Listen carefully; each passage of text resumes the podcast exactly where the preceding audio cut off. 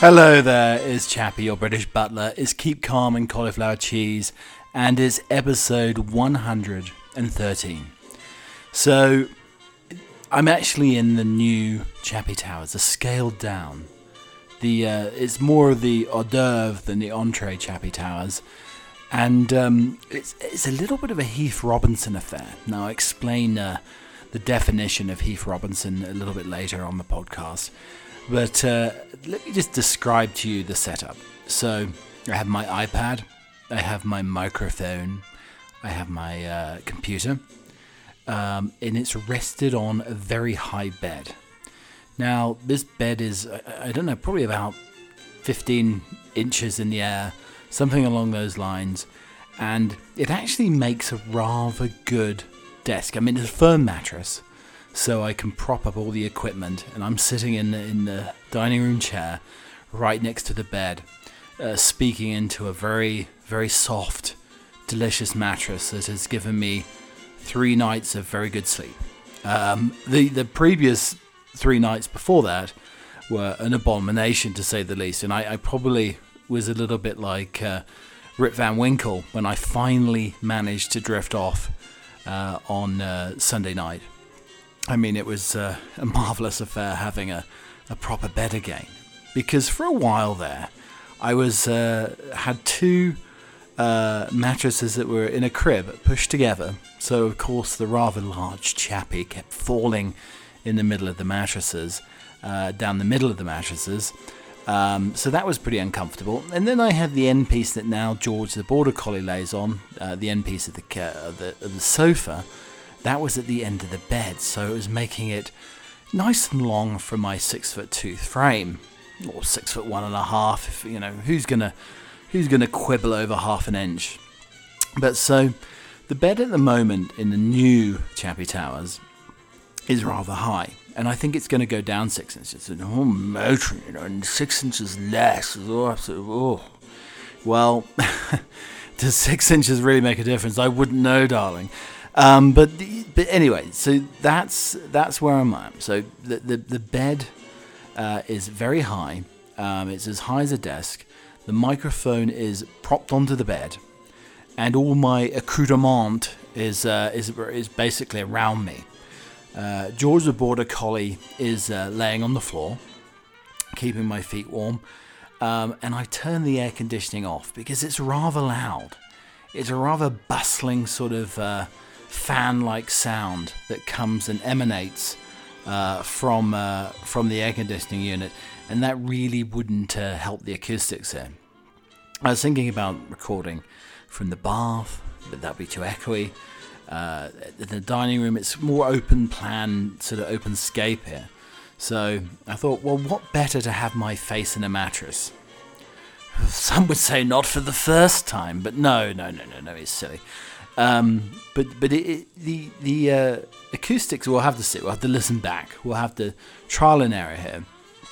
I am going to maybe have to get a little desk or something that I can prop all my equipment up on um, uh, forthwith. But uh, for this show and uh, Saturday's show, this is how it's going to be.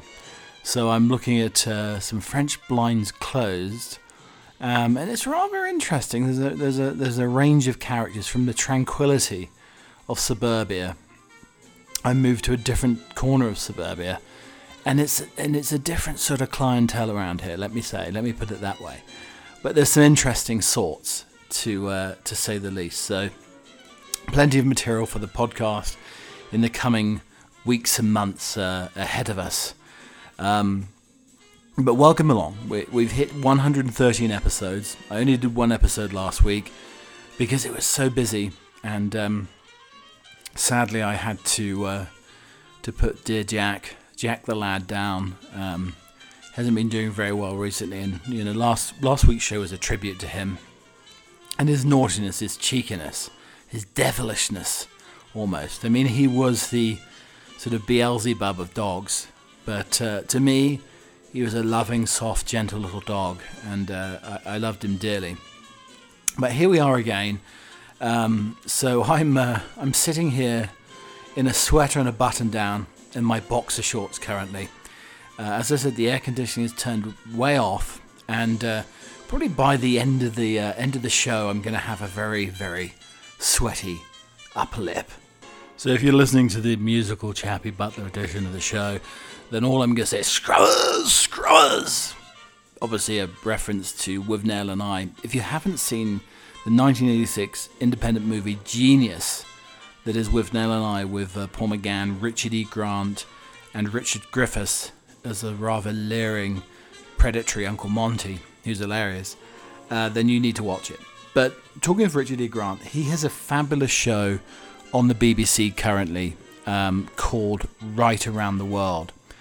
And basically, he travels to various uh, uh, places, let's say southern Italy, in the footsteps of great writers, past and present. He goes to France, he goes to Spain, uh, and uh, whose work is inspired by country and its culture. It is a marvelous show. I don't know when it's coming to the US, but this Richard E. Grant show, Write Around the World, is well worth a watch. It's uh, it's it's. I mean, the settings are amazing, and he's such a genial, enthusiastic host. It's uh, a marvelous watch. So, if you have a chance or have a way of being able to see it, it's on the BBC iPlayer in the UK. Um, but there's, uh, uh, I'm sure it'll be coming to the US. It may be, put on PBS or something along those lines. But uh, yeah, so here we are. I mean, I may have to take the sweater off. It's getting a little clammy in here at the moment, and it's not the good sort of clam chowder, if you know what I'm saying. Um, but today's today's podcast, uh, we're going to be sort of getting back to our normal sort of timbre here, if you can hear me, if uh, I'm not too muffled or my uh, my uh, acoustics are, are rather terrible. I, I, don't really know. It sounds it sounds pretty good at the moment, but you just never know about one's one's acoustics, darling, until you listen back to the program. Um, so coming along the way on the uh, on the podcast, uh, episode 113 of Keep Calm and Cauliflower Cheese, we're going to be sort of reliving my uh, my travails over the last week, basically. Um, uh, some of these will be Larry the Mover, uh, or the guy who came to change the toilet seat, or my marveling at this mysterious new robotic parcel locker. Um, not wearing socks from May to September has its uh, has its issues, and um, getting very very painful hard skin on my trotters. Um, also, um, my uh, my fear of uh, the greasy hair on uh, on new couches, on new sofas, and the bane of my life, the chagrin of my life, have been those bloody mosquitoes. I mean, I've been bitten to beggary over the last week. Um, how can I solve it? So it's sort of a, almost like a, a Chappie Keep Calm and, cauliflower cheese uh, mosquito special today. But we will have some trumple trombone. Uh, we will have an enigmatic, eccentric English Prime Minister. But you know what? I need to stop for a second to itch my bites.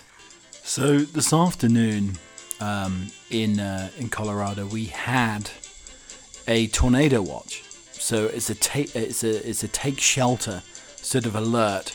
So um, I, I really wondered what to do in this situation. I mean, I mean, do you have to dress up for dinner or or um, I mean, I went and got my World War One helmet with a spike on that currently the geraniums are in, and uh, I plopped it on my head and hid under the bed here. I mean, the bed's so high, even a even a gentleman of my large girth can uh, can fit under the bed, and uh, I had to be careful with the spike of the helmet though, because I don't want to prong the mattress or get it caught or anything, because it's quite a prominent spike. Um, but we get these tornado watches, and then we had absolute torrential rain. I think a, a, a modicum of hail as well fell, and uh, and now it's a beautiful evening. So uh, I'm uh, gonna you know record the podcast, uh, take the hounds in a walk, and uh, and cover myself in DEET because that's the key I think to avoid mosquitoes. I believe um, is cover yourself in DEET, uh, but it, it's also uh, also probably known as common or garden poison. So, first up on the podcast today, we are looking at the percentages in the uh, full, full English breakfast. One of my favourite topics. I mean, what is the most important gre- ingredient in a full English breakfast?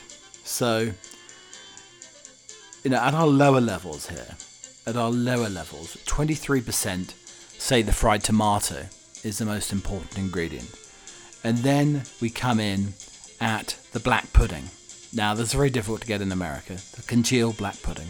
That's at 35%. And then um, beyond that, you've got uh, at 48% the fried mushrooms, and then 60% hash browns, 65% the fried egg, uh, 71% the beans, 73% the toast. I mean, do you like a fried slice instead of uh, instead of the piece of toast? I mean, I do like a fried slice, but the king, the king of the bacon, uh, the king is the bacon, and the king of the fried breakfast, uh, according to the research here, and amongst many masses of people, was the bacon at 89%. But they also say the fried bread uh, that came in. I sort of need my reading glasses here. Just excuse me a minute while I just have a look. Excuse me a minute.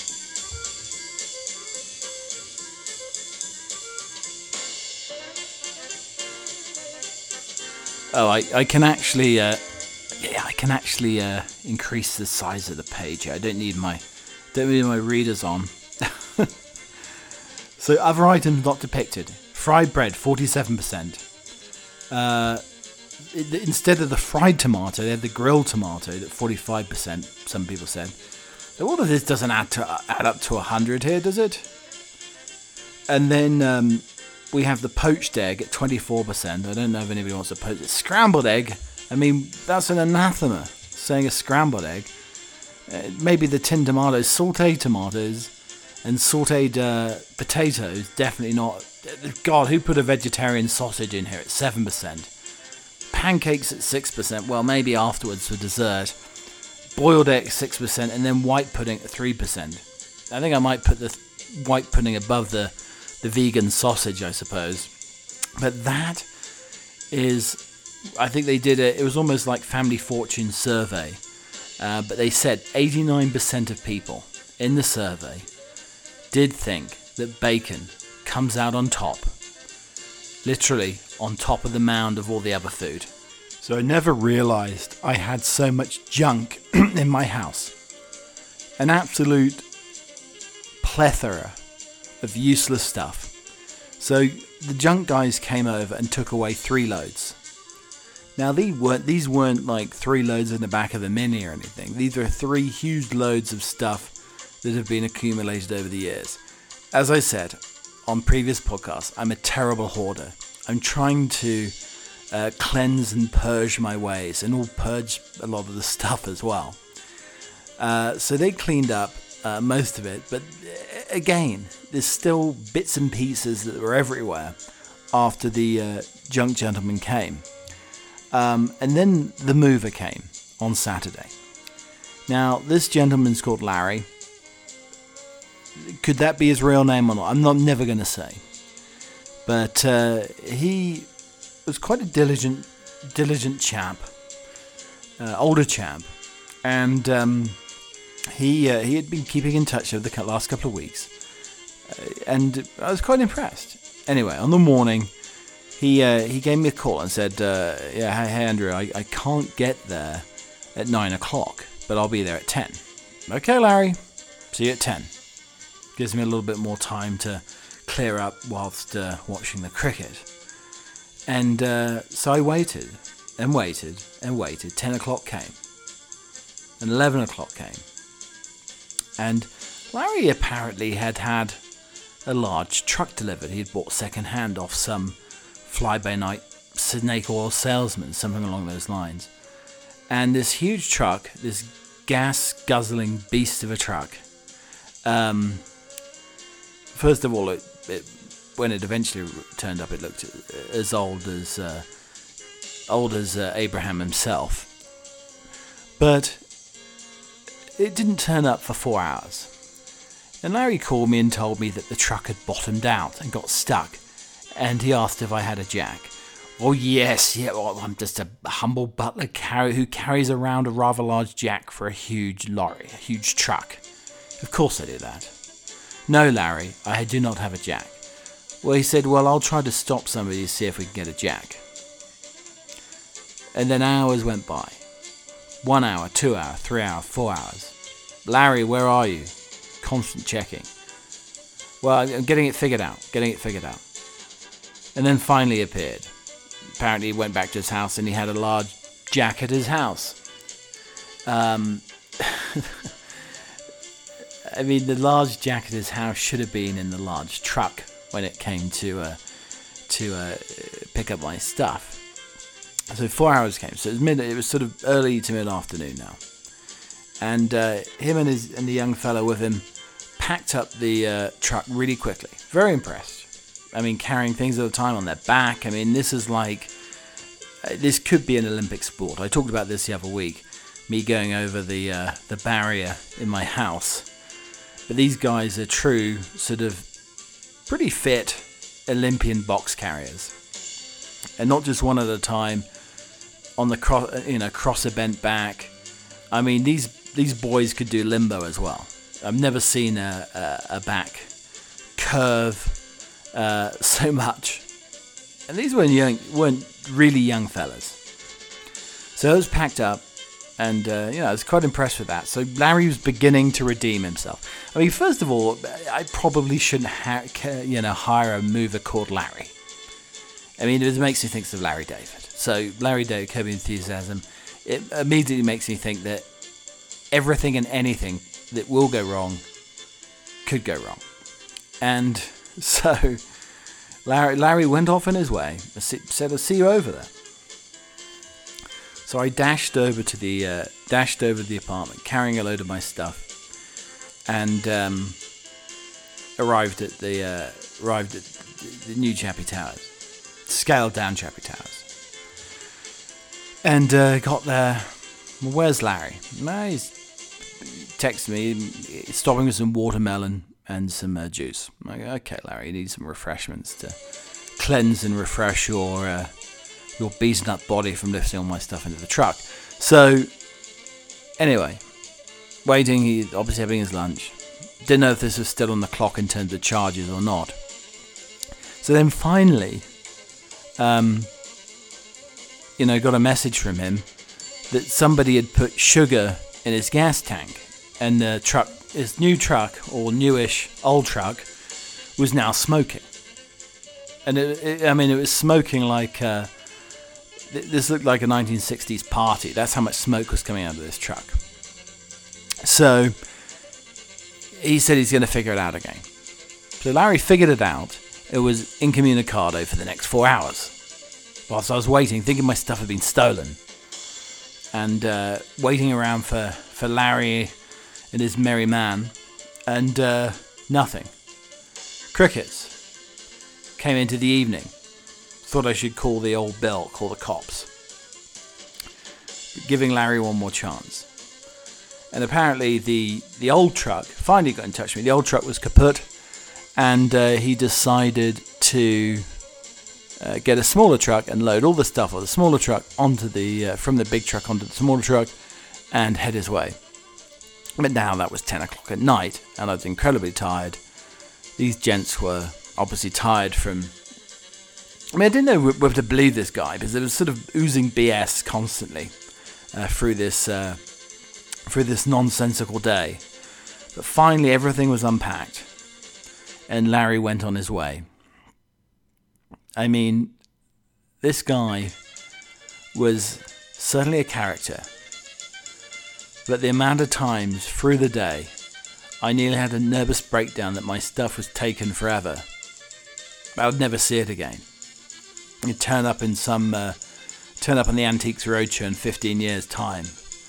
My uh, yo yo yo yo yo bottle of rum chest found on the Antiques Roadshow uh, in 20 years, or uh, or maybe my collection of uh, cravats and ascots uh, turn up at Paris Fashion Week or something along those lines. But I did breathe a sigh of relief and I was rather upset that I'd left my quarter bottle of Glenmorangie scotch back at the old house uh, for the people who are going to be decorating it as a little surprise. At that point, God, I needed a swig. So I mentioned earlier about a Heath Robinson effort, and it's going to give you the definitions. It's an old saying uh, that I've heard. I really never knew the meaning of it particularly. But artist and illustrator William Heath Robinson was famed for his brilliant cartoons of ludicrously intricate and complex contraptions, apparently designed to carry out the most mundane tasks or sometimes no tasks at all. Some of these were even made and displayed in public places to highly amuse effect.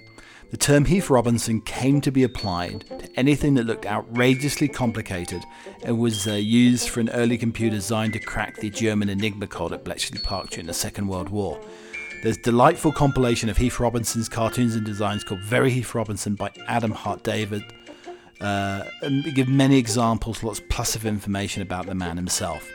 So that's what it was. It was a, it's a crazy artist who put together contraptions that never bloody worked. So one talks a lot of mumbo jumbo about sleeping, but I think I've discovered the key to a good night's sleep. I mean, firstly, worrying about 150 boxes of crap, uh, that that that being washed over and out of one's mind is quite helpful. But I think the key is an incredibly comfortable mattress.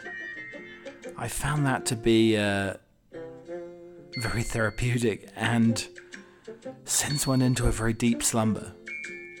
But I've noticed, and maybe one of the reasons I haven't slept very well for a long time, was uh, I mean, the mattress certainly wasn't bad at uh, Old Chappie Towers. I mean, it wasn't one of Henry VIII's uh, king size or probably for Henry VIII, emperor-sized beds, four posters with uh, arachnids hanging off it, dust, curtains surrounding it, and as hard as bloody nails. No, um, but th- this is an absolute delight, and I haven't dreamt in in such a long time, but I've been dreaming the last couple of nights, and I had a rather weird dream about uh, George the Border Collie, Maggie, which I can't really remember the essence of. But I was very perturbed that my um, uh, my Apple speaker, the HomePod, was it was covered in like a the fluffiness you get on an old microphone, but it's very very misshaped, and I was and I was in, I was very upset about that. I had to go to the sleep gurus and try to get a determination of what a, a misshaped uh, uh, listening piece or speaker microphone what that means. But it was oddly shaped. I mean, it wasn't phallic or anything like, but the home HomePod took a had taken almost like a shapeshifter type of effort, uh, and it had a huge, like fluffy, almost mop afro on top of it. And that's that's all I can remember my dream. But I know my dogs were with me when I discovered or rediscovered uh, the uh, slightly misshaped microphone speaker thing. So I don't know. Maybe a comfortable bed gives one's dreams sort of acid trip type of feel to it. Who knows? And shockwave therapy promises remedy for erectile dysfunction to prostate cancer patients. Men with prostate cancer will benefit from the groundbreaking new shockwave therapy that could cure erectile dysfunction after surgery in the first trial of its kind. Patients at Guy's Hospital in London are to be treated with the shockwave therapy. It's hoped that the treatment will help to improve erectile function in the patients experiencing sexual dysfunction after surgery for prostate cancer. The disease is the most common cancer in men. Up to 80% of patients experience erectile dysfunction after undergoing the surgery, and uh, many need lifelong medication to restore function. Uh, but for some men, the medication does not work. Shockwave therapy consists of delivering an acoustic wave Yes, an acoustic wave that carries high energy to the painful spots and musculoskeletal tissues. Low energy shock waves are directed to an area using a specialist probe. Now, I think before I want to, you know, have this treatment done, I would want to know what the specialist probe consists of and where this probe's inserted. Because it. I mean, it's bringing tears to my eyes. I mean, these poor chaps who who, who suffer this after the cancer. That's one thing, but tell me a little bit more about the specialist probe. Each patient will receive the treatment through randomized trial of 10 sessions once a week. I mean, that sounds like you'd go and hide in the bathroom whilst the specialist probe was uh, taken out of its specialist box and uh, inserted again, who knows where. We're delighted to be able to offer this potentially life changing treatment to uh, patients who've had the cancer. The new painless, it says painless therapy, it doesn't sound painless, has the potential to restore full erectile function, regenerating new blood vessels. The trial is currently recruiting 100 men. They're looking around the room for hands being put up, and nobody, nobody's putting their hands up here. Um, but there we go let's let's find out a little bit more about the probe. But you know, the people who are pretty unhappy about this whole thing. I mean, the men with the the cancer, good on them. They're uh, they're getting a new lease, a new lease, and a new lift on life. Um, but uh, I know that the, the, the companies that make the little blue pills, not quite so happy. I don't think. So we have another enigmatic, eccentric British Prime Minister. And today it's Margaret Thatcher's eccentric habit. She slept only four hours a night. Margaret Thatcher projected an image of formidable confidence, and one part of this was her ability to cope on just four hours of sleep every night. It meant that she, in the words of her biographer, the, uh, was the best informed person in the room. It also posed a challenge for its successor, John Major. While Thatcher would keep her colleagues up until the early hours of the morning, Major had a more normal sleep cycle and found it exhausting to try to keep up with the civil servants who slept and spent 11 years getting accustomed to Thatcher's regime. Thatcher isn't the only politician to get by on remarkably little sleep. Churchill was said to have managed only four hours a night as well, but this was combined with lengthy afternoon naps. Oh, God, the afternoon nap is a delight. Bill Clinton also got by on four hours, five hours sleep a night while he was US president though it seems to have been a struggle for him. He described himself as a functional insomniac and kept going on 20 minute power naps during the day. Barack Obama sleeps for, uh, in this context, positively indulgent six hours a night. Donald Trump claims to sleep only three or four. On the other extreme, George W. Bush, Calvin Coolidge slept for nine hours per night. That's why. That's why George W. was uh, a little bit dopey at times, I guess. The 24 hour news cycle of modern political campaigns rewards people who can manage a little sleep, and aides describe the process as incredibly taxing, with the days blurring into one another as the elections get closer. I mean, just get a comfortable mattress and a unicorn pillow, and you're set. Probably seven or eight hours minimum. So I'm sure many of you are asking, so how are the the hounds coping with the move to a downsized Chappie tower as Well, funny you ask that question. so here we go. So the dogs move with me. Um, lots of help from my dear love uh, over the last few days. Many, many, so much help. I mean, the, the handiest woman you'll ever see. The, the sexiest handy woman you'll ever see. That's not a euphemism, but the sexiest handy woman.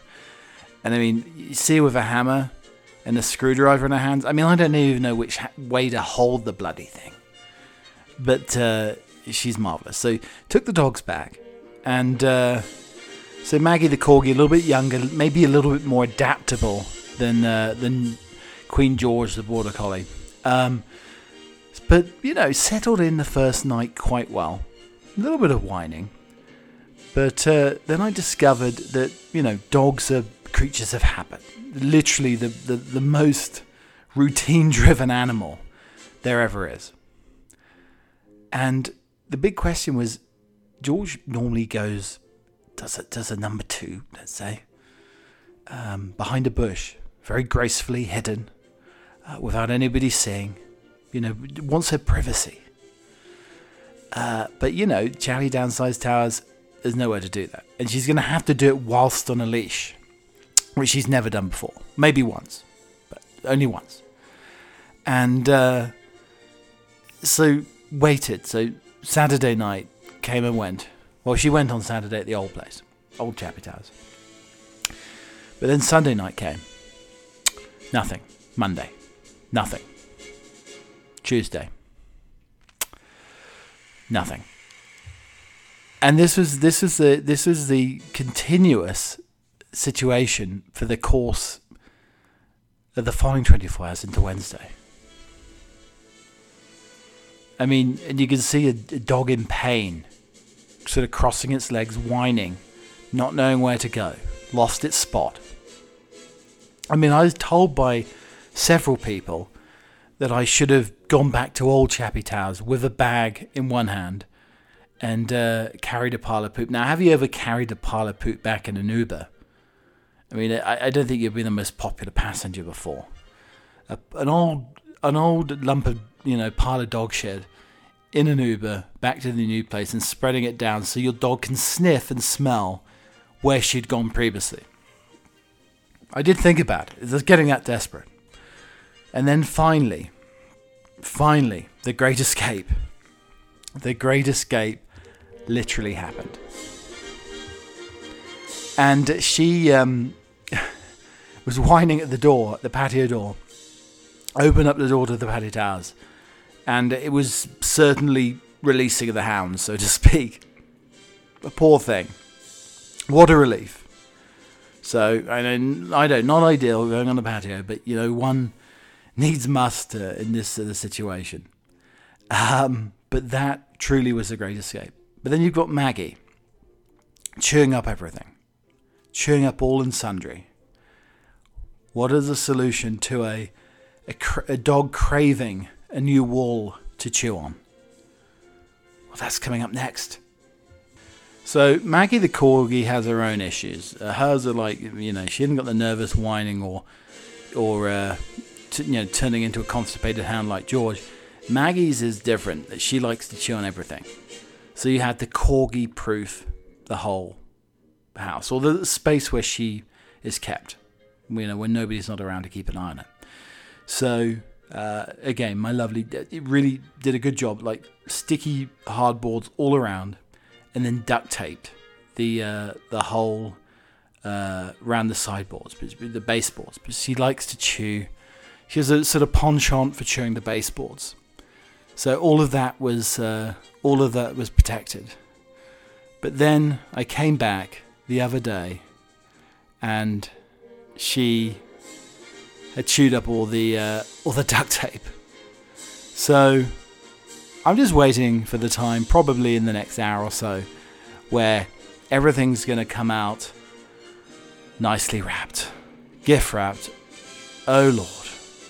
So, in fairly new news, Denver residents can now expect to get weed delivered to the front door within the next few weeks. For six years, the uh, city will only hand out transporter license to people who fit the state's social equity criteria. But after selling over the counter for years, marijuana dispensaries in Denver are seeing a budding opportunity. Stores are submitting applications for delivery permits, and city officials can say that residents expect to get their weed delivered to their front door within the next few days. In uh, April, Mayor Michael Hancock signed two council bills into law to create a social equity program for marijuana licensing in the city. For the next uh, few years, Denver will only hand out transporter licenses to people who fit the state's social equity criteria to make the industry more equitable. Well, as long as the drivers, the Uber drivers or Lyft drivers, or whoever's going to be delivering this, are not trying out the product and getting high themselves, they're not behind the wheel, you know, lighting up a huge Camberwell carrot or whatever smoking as they go along. That would be the highway to hell. So I saw this in the week and uh, plagiarized it off Instagram. So hats off to whoever posted this. But it's called Your Metrosexual Ex, and I I don't know if I want to be ever described as somebody's metrosexual ex, but maybe who knows. And I'm certainly not the first line Jim Trim. So Jim Trim, is it really him? Startled eyebrows penciled in, taking compliments on the chin. Your metrosexual ex.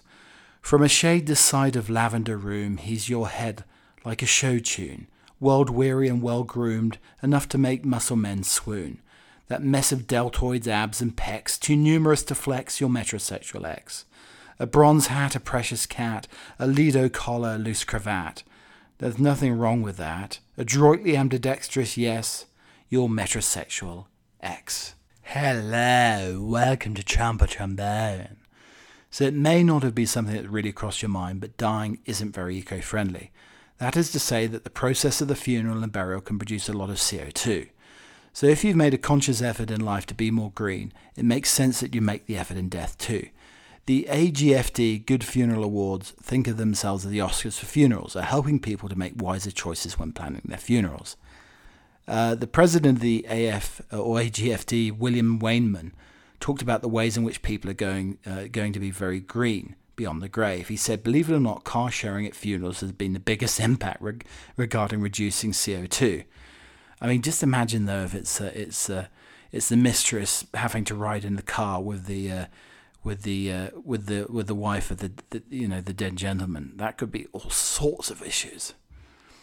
Uh, oh dear, the widow and the mistress together. I mean, that sounds like a name of the of an album, a widow and the mistress. Um, but uh, burial at a natural burial ground does not need constant maintenance, lawn mowing, treatment processes. It's also a step in the green direction. Funeral directors also moving over to electric vehicles now, which see as a positive step. Well, just imagine though if you ran out of power on the way to the uh, on the way to the funeral. You're going, you've got the big old hearse there with a coffin in, and you have to stop and get it charged up. Uh, William also explained the different ways of disposing of the remains. You've got resomation, it's water cremation using alkaline hydrolysis. Uh, cryomation, a fully automated process involving immersing a body in liquid nitrogen down to a temperature of 196 degrees. I hope you're not dipping your little finger or any other little thing into the uh, into the liquid nitrogen to test the temperature. Uh, then the it's uh, to the point the water is rem- removed and becomes extremely brittle. This is cryolated in the small particles, allowing them for the removal of any surgical implants and every. you yeah, you don't want a set of breast plants, uh, breast implants, uh, you know, freezing and then falling off. That would be a little bit nippy, to say the least. It makes me think, though, I want my ashes scattered around a bed of parsnips, because you definitely couldn't pass by the nips. And a cockapoo has absolutely baffled the internet with an uncanny impression of the late Princess Diana. Known for her iconic hairstyle, incredible fashion sense, the much loved member of the royal family also had a signature look. Diana was renowned for a doe eyed stare for beneath her haircut, and one cockapoo has absolutely nailed the impression of Lady Diana Spencer, recreated by Emma Corrin in the Netflix series. Uh, the shy glance saw Diana tilt her chin down slowly, looking out of the corner of her eyes from under the fringe. The cockapoo absolutely mastered the stare and was captured by John O'Sullivan on Twitter. Since this tweet resurfaced, other people tried to find pictures of their dogs looking like Princess Diana, but none came close to this one. Another Twitter said, It literally is Diana's face. That's a cock and poo story. What next? A dog that looks like Prince Charles? Oh, wait, big ears, corgis. And an influencer's video has gone viral after she inadvertently filmed the moment a man asked for her uh, on a date at the gym and was a very awkward response, which she turned down the offer.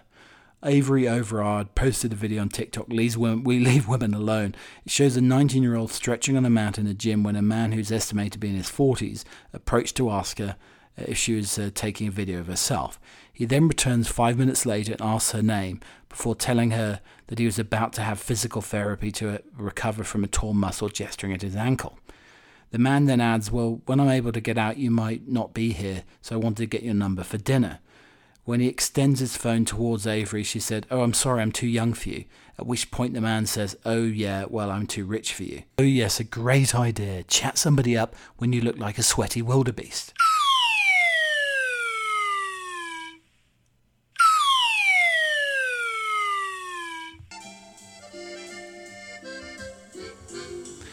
So I was rummaging around uh, the boxes over the last couple of weeks, and hidden in the bottom of one of the boxes, I found a rather interesting book. It was a copy of the French Kama Sutra, and uh, I'm going to read some uh, extracts in French to you over the course of the next couple of episodes, apropos nothing. Uh, but when I see a couple uh, wrapped around each other like pretzels, I'm going to read you the passage. So, first up, we have in the French or Kama Sutra française, we have Quand le patient devient intense, présente avec ses angles, le gratuit le corps de son patient avec Cruci. Ceci est réalisé dans l'occasion suivante lors une première visite un moment de la mise en route pour un voyage. Lors de retour d'un voyage, un moment où le se réconcilier avec un partenaire, un colère, un filament, lorsque la femme est en vie avec la coule. So I'm going to type the French text into Google Translate and see what it comes up with. So let, us just type it in here quickly. All right, yep, yep. I think I've got it now. Yep, just a little bit more. Uh, just a, just a touch more. Yep, okay.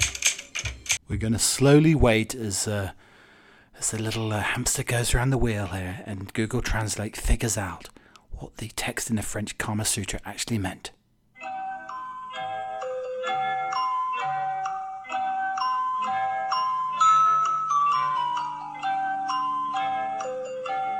It's close. It's coming up soon. I think. Yep. I think it's gonna. It's gonna give me a piece of paper. It's gonna come out. Oh no, not yet.